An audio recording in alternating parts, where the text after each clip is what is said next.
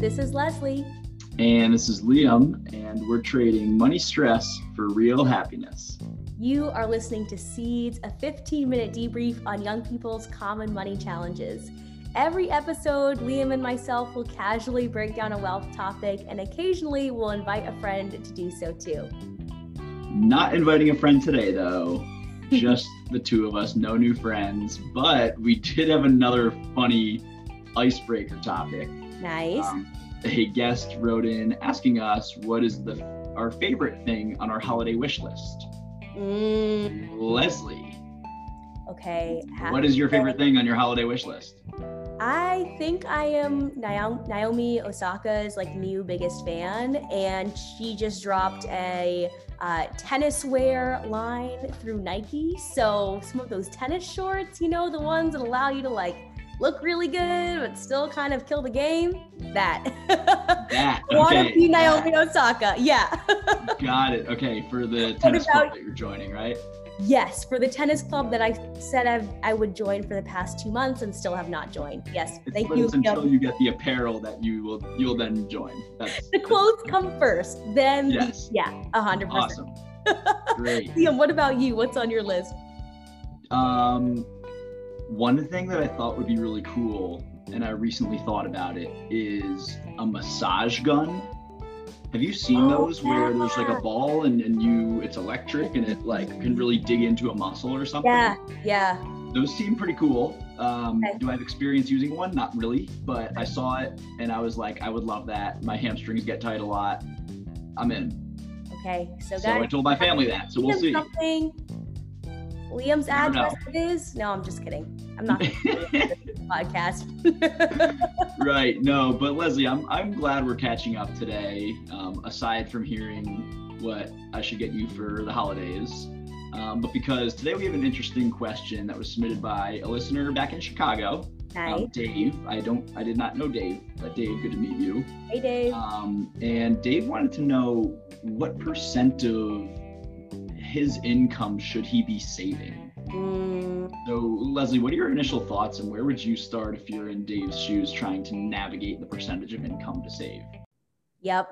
Yep. I, I feel like our podcast uh, day ones are going to remember us talking about the fifty, thirty, twenty rule. Yeah. Or a, a brief reminder for folks that fifty, thirty, twenty rule is a really good rule of thumb if you're just coming out of, uh, you know, school, potentially maybe you're just now getting started with a more consistent budget.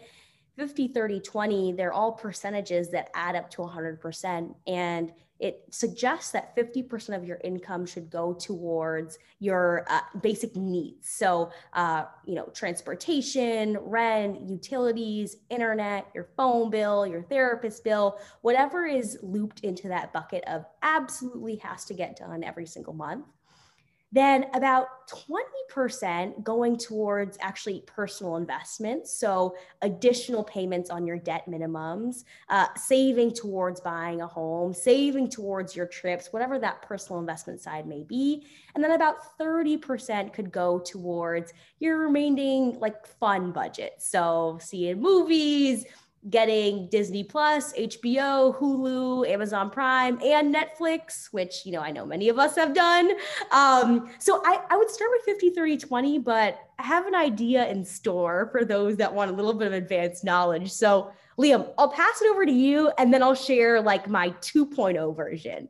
Okay, awesome. I, Leslie, completely agree. Uh, fifty, thirty, twenty is a rule of thumb. If, if you were to ask a a sample of people, what percentage you should be saving, you would likely hear that number and that uh, that rule of thumb brought up. Mm-hmm. Um, and I think that's a great place to start, to Leslie's point, for those that maybe just, you know, finished up school and have maybe their first job, or maybe those that did not move forward with going to secondary education and mm-hmm. got a job, right, you know, earlier. I think it's a great place to start. Yeah.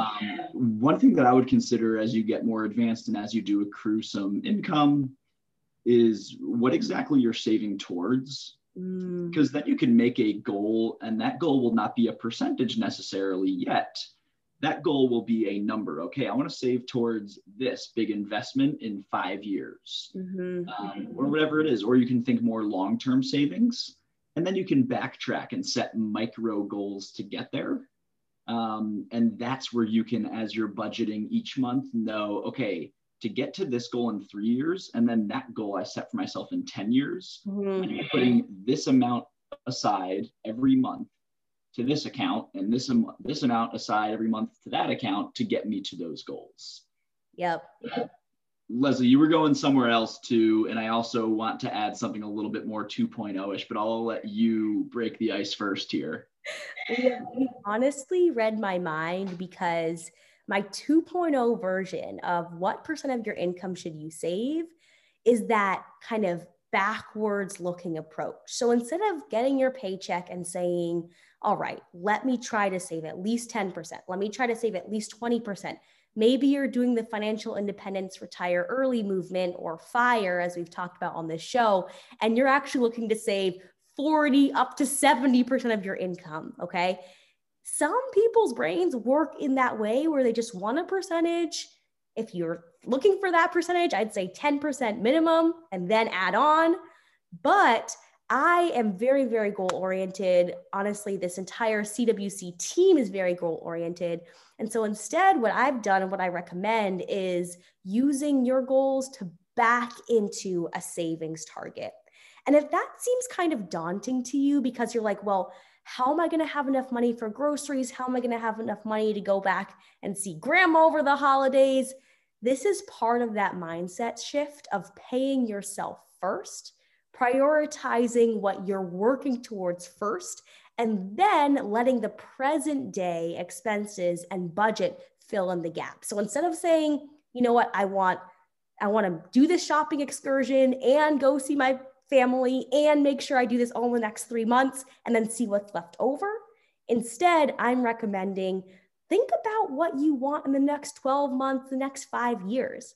Once you decide, or once you have an idea of what you may want to be doing, then we work backwards to figure out how much do you need. And I'll give a quick example, and then Liam, I want to hear your two point oh. Mm-hmm. So many of you know that my husband and I uh, just bought a house. So we are now homeowners. You'll hear a lot about it on this show.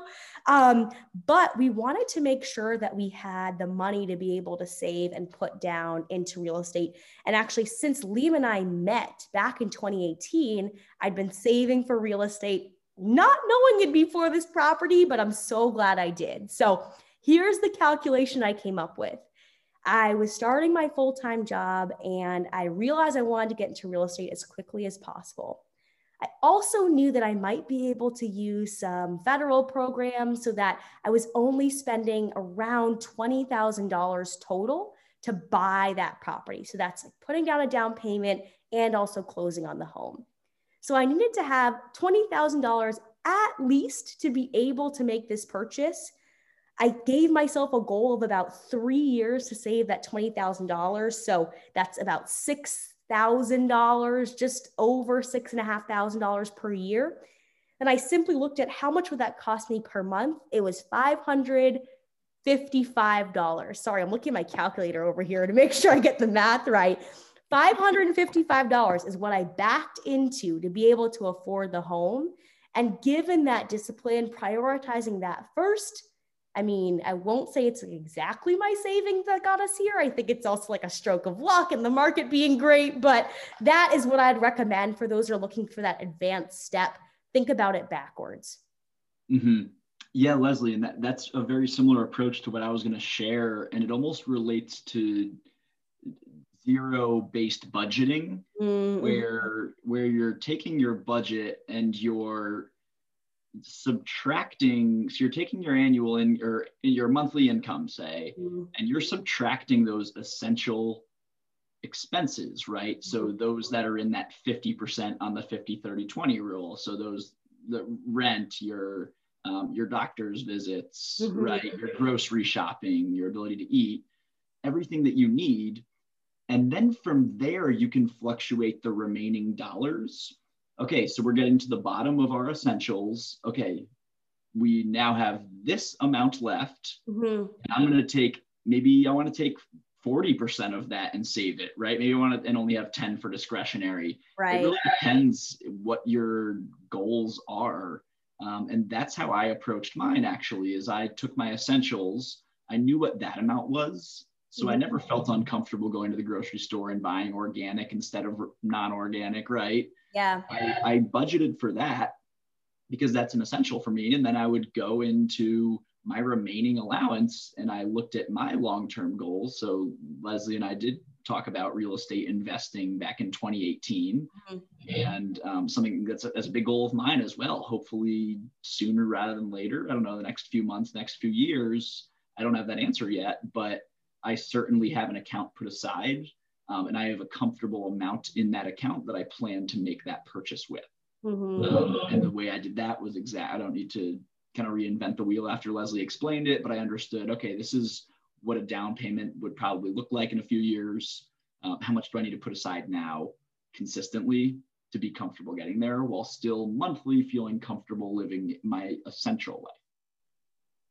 So good.